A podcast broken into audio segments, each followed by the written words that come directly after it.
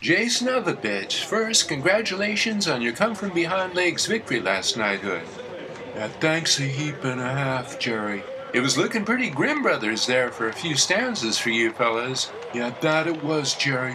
But we got an awesome bunch of guys in livestock this year and the ugliest tattoos in the league and a deep bench and sturdy walls and there's no quitting any of us, even the substitutes who spend all their time sitting on the bench spitting out sunflower shells and resenting those of us who actually play and earn 10,000 times what they do.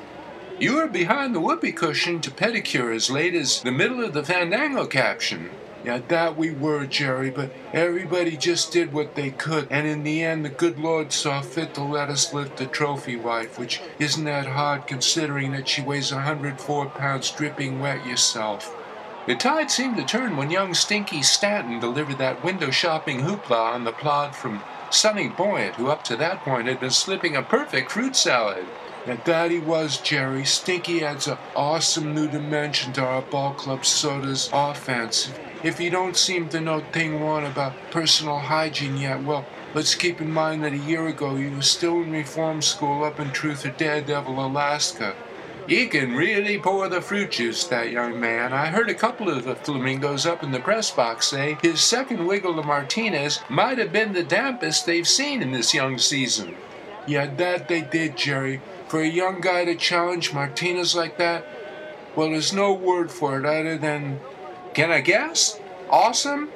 Whole and wonderful, Jerry. I was thinking crepuscular, but awesome works good. Before you came out of cold storage in the 32nd, spiritual advisor Choo Choo Chingapati slithered out to the pond for a little conference. Yeah, that he did, Jerry. Can you tell us what advice he gave you? Yeah, that I can, Jerry. He said to remember that life is suffering caused by desire. So I tried not to desire to do good and was fortunate enough for my non wish to not come true. It was an awesome feeling, I just can't describe it. The team leaves for a dirt road trip after tonight's game, starting with the series against the red hot Portland Man Buns. Yeah, that it does, Jerry, but we're going to do what we always do and play 'em one at a time. Trying to play three or four of them simultaneously, having proven untenable and then unelevenable. Before you signed with the Honey Traps, you studied classics at Princeton, yet in interviews you usually come off as a cretin. Yeah, that I do, Jerry.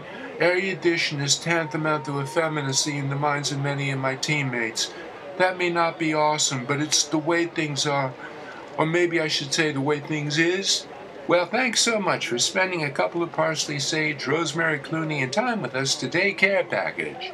Uh, you're so welcome, Jerry, and I'm spelling that Y O U R, of course. We'll be back after a brief word from the fine folks at Precision Prosthetics, helping the lame and halt strive in vain for a little dignity since 1973 in the indefensible junk food aisle of your favorite supermarket. America's favorite